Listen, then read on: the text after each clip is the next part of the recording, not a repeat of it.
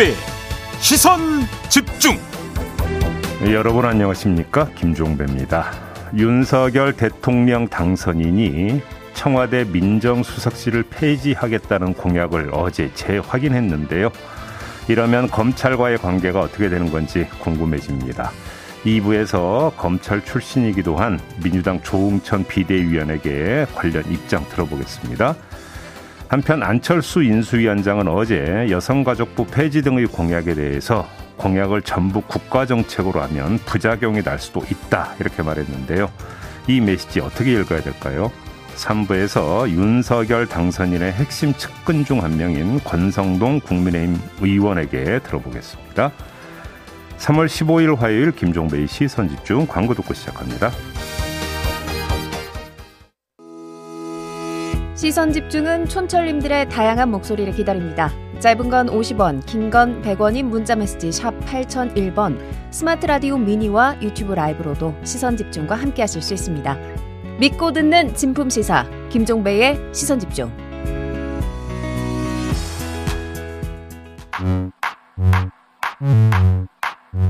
뉴욕에 뉴욕 타임즈가 있다면 시선 집중에는 JB타임즈가 있다.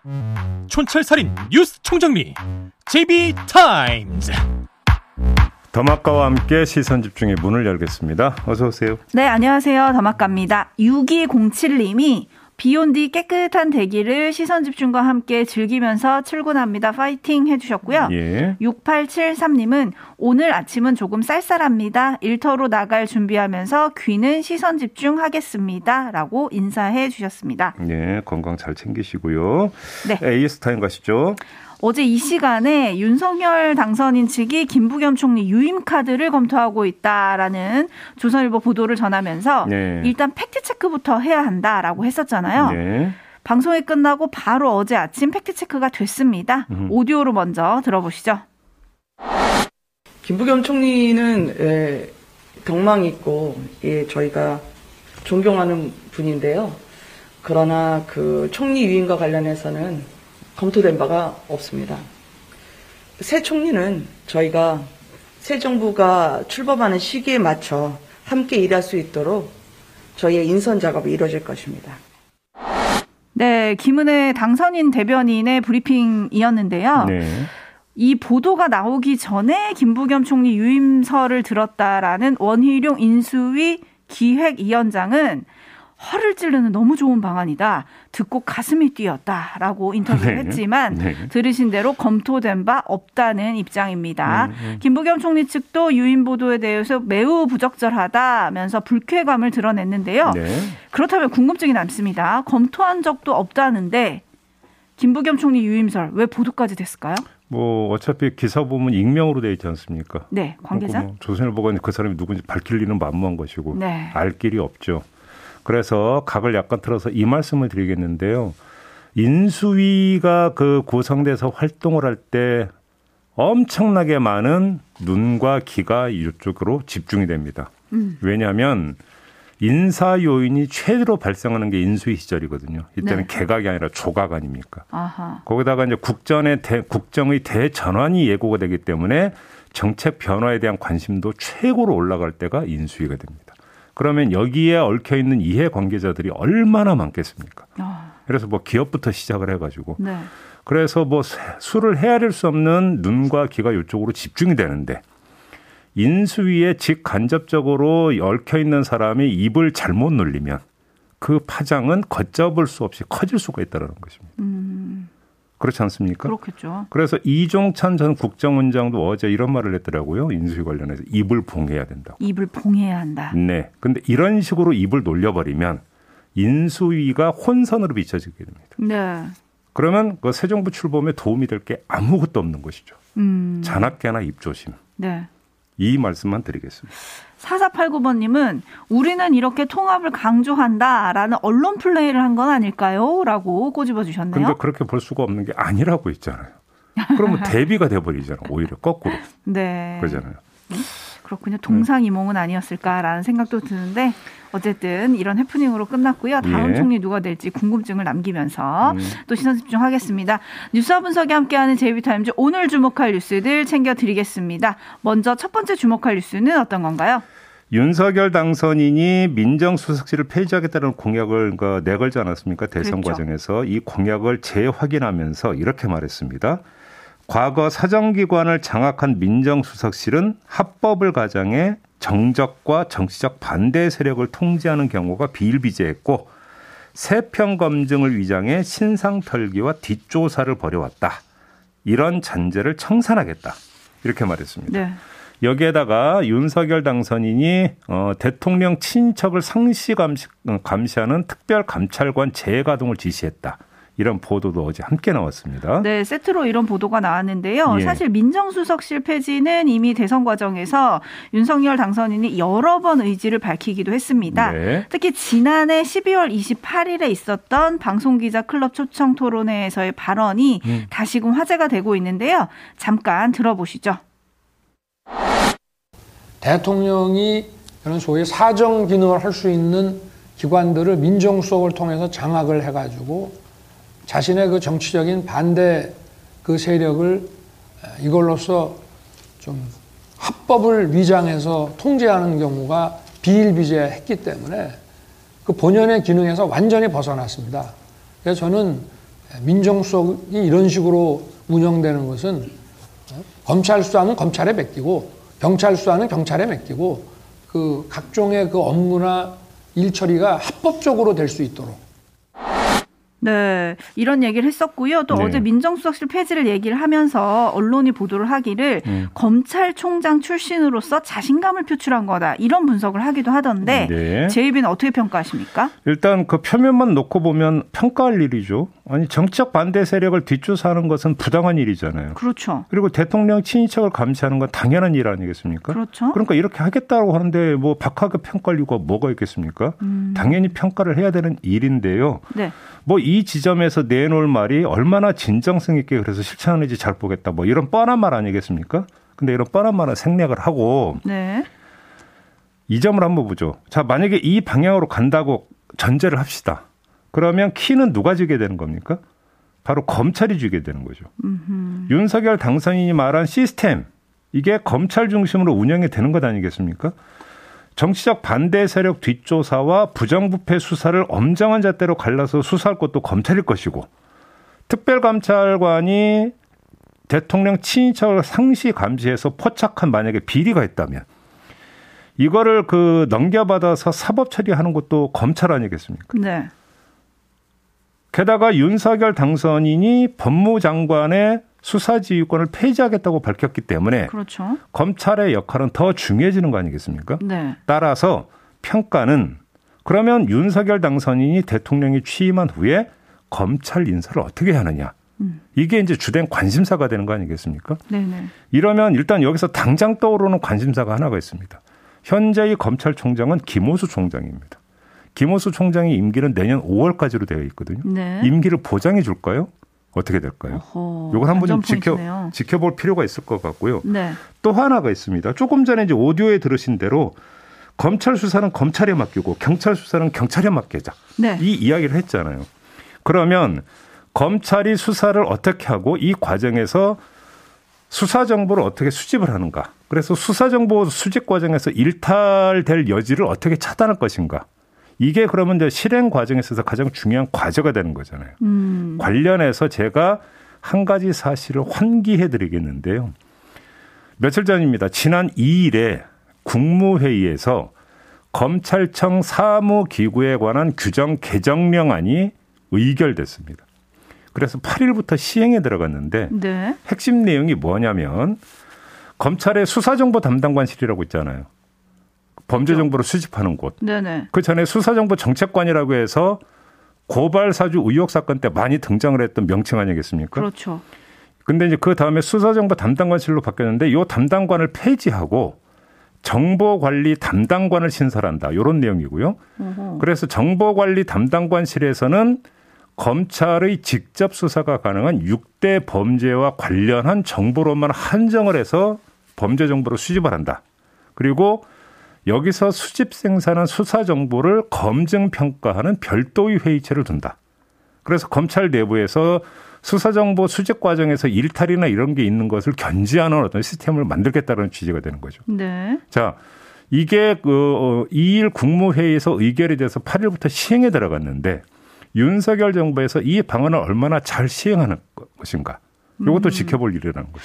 그러네요. 또 다른 포인트를 하나 짚어주셨는데 음. 촌철님들의 다양한 의견이 도착하고 있는데 네. 주로 검찰에 대한 우려를 표명하는 목소리가 조금 있습니다. 네. 박로스님 공식 라인인 민주적 통제는 제끼고 비공식으로 검찰권을 남용할까 걱정인데요라고 해주셨고 43381 아, 4338번님, 검찰공화국 현실이 되겠는데요? 8795님, 그럼 검찰은 누가 견제하나요?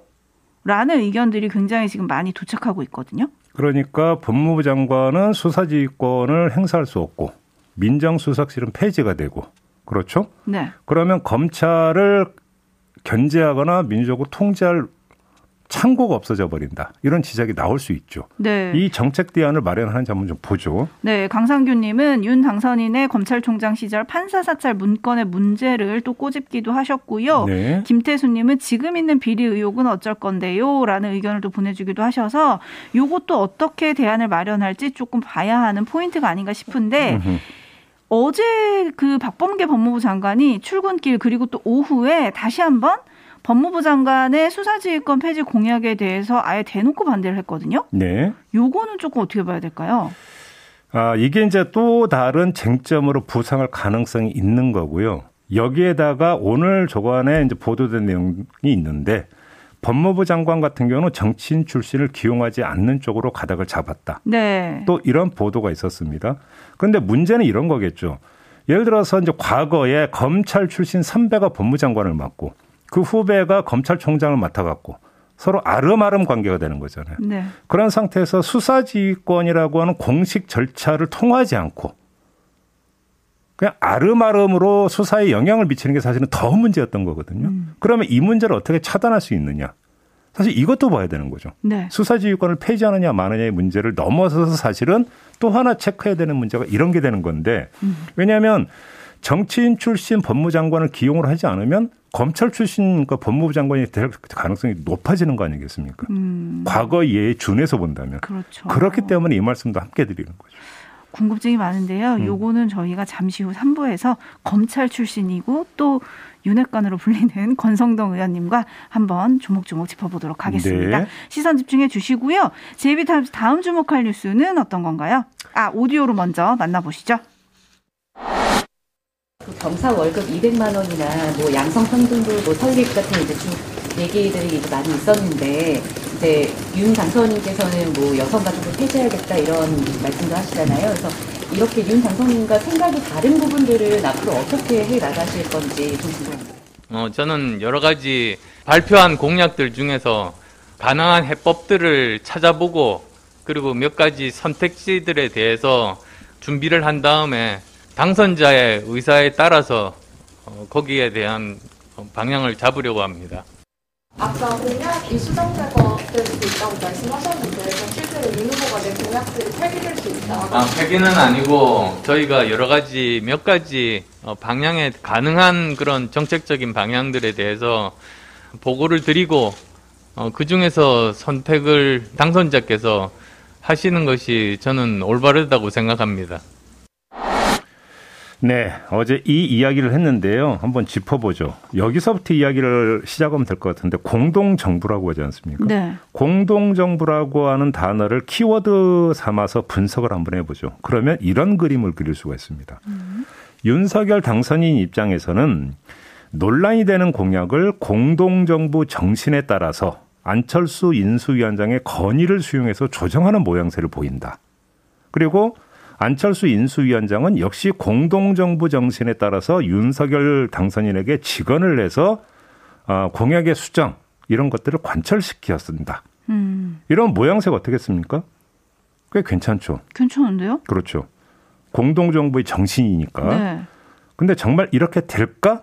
이제 이게 이제 그렇게 되면 이제 궁금해지는 거잖아요. 네. 예를 들어서 조금 전에 이제 들으신 대로 기자가 야가보 폐지 공약 이런 거에 대해서 질문을 하니까 조정 가능성을 지금 안철수 위원장은 열어놨던 거잖아요. 그렇죠. 근데 제가 주목했던 건 시점인데 이 이야기가 오간 건 어제고 하루 전인 그저께 윤석열 당선인은 여가부에 대해서 뭐라고 했습니까? 역사적 소명을 다 했다고까지 표현을 하면서 거듭 여가부 폐지 입장을 확인을 했거든요. 네. 그런 상태에서 안철수 위원장이 하루 뒤에 또 이렇게 이야기를 해서 오 그럼 어떻게 되는 건가?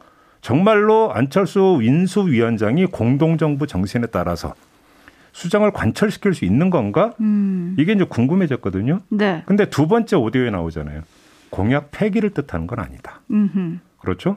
당선인의 의사에 따라 방향을 잡으려고 한다. 네. 그러니까 최종 결재권은 당, 대통령 당선인한테 있다. 음. 물론 어찌 본다면 당연한 이야기 같기도 한데 공동정부 정신에 따르면 어떻게 되는 것이냐.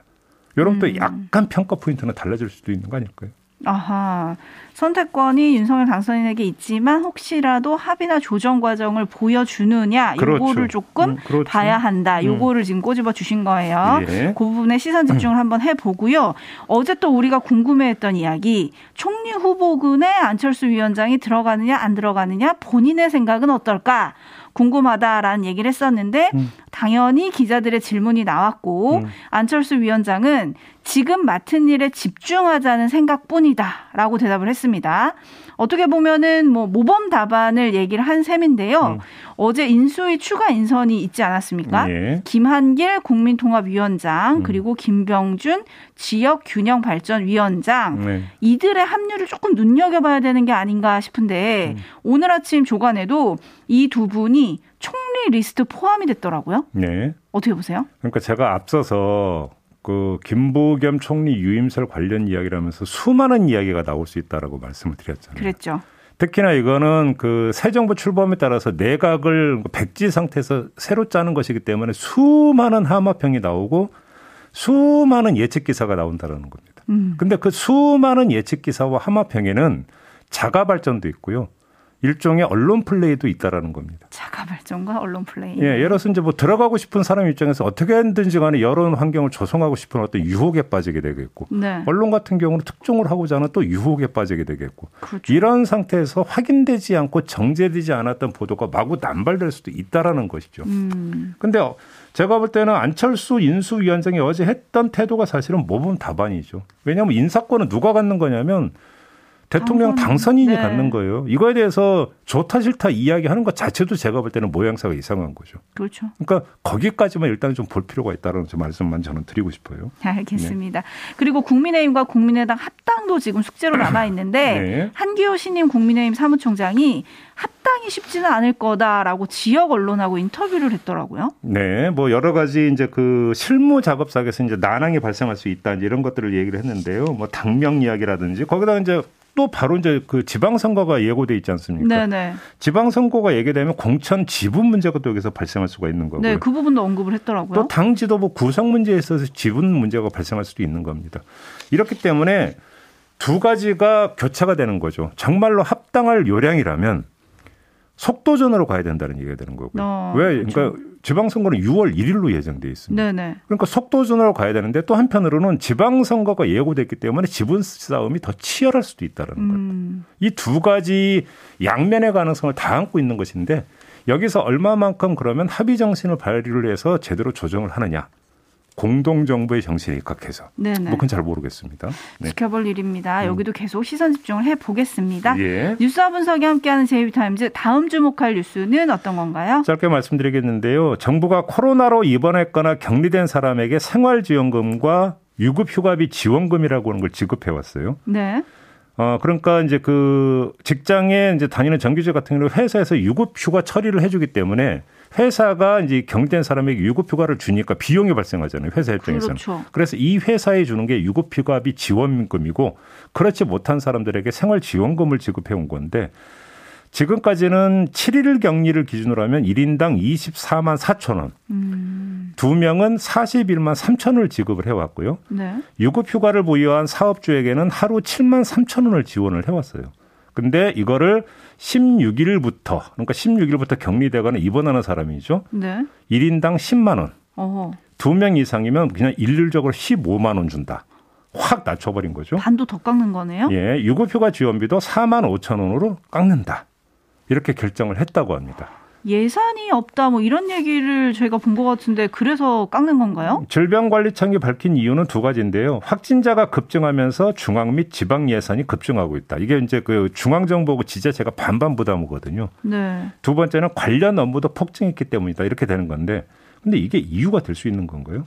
예를 들어서 감염병 예방법 70조의 사항에 보면은 예산 범위 내에서 치료비, 생활지원 및그 밖의 재정적 지원을 할 수 있다 이렇게 돼 있긴 해요. 네. 예산의 범위 내에서로 되는데 예산의 범위를 짜는 게 중앙정부의 권한 아닙니까? 음. 그렇죠? 그러니까 이거는 뭡니까? 여기 이거밖에 못 줘. 이렇게 선 긋는 거라고 봐야 되는 건데요. 그냥 이거저거 다 떠나서 하나만 말씀드리겠습니다. 이게 생활지원금이 맞습니까? 이렇게 팍팍 깎아버리면 이게 생활지원금이라고 볼 수 있는 겁니까? 아니면 그냥 위로금이라고 하는 게 더 맞는 겁니까? 일단 일단 이거부터 좀 우리 성격 정리하고 좀 넘어갑시다. 네, 돈 받는 입장에서는 아픈 것도 서러운데 후자 쪽이지 않을까 싶긴 하네요. 그러니까요. 근데 돈 없어서 이런다. 아니 그러면 생활지원금이라는 만약에 단어에 입각해서 본다면 생활 그러니까 이전 생활에 지원할 수 있을 정도로 지원을 해 주는 게 우선 원칙 직업의 원칙이 돼야 되는 거죠. 그렇죠. 그게 아니라 우리가 가진 돈이 이거니까 이거밖에 못 주면 그게 본말이 뒤집힌 거잖아요. 네, 네. 그래서 이걸 생활지원금이라고 명명하는 게 맞느냐라는 말씀을 제가 드리는 거거든요. 네. 위로금이라고 해라 그러면 차라리 그게 맞는 거 아니냐 여기까지만 말씀드리겠습니다. 정부에게 따끔한 한마디를 남기고 이렇게 마무리를 하겠습니다. 네. 담화가 수고하셨습니다. 고맙습니다.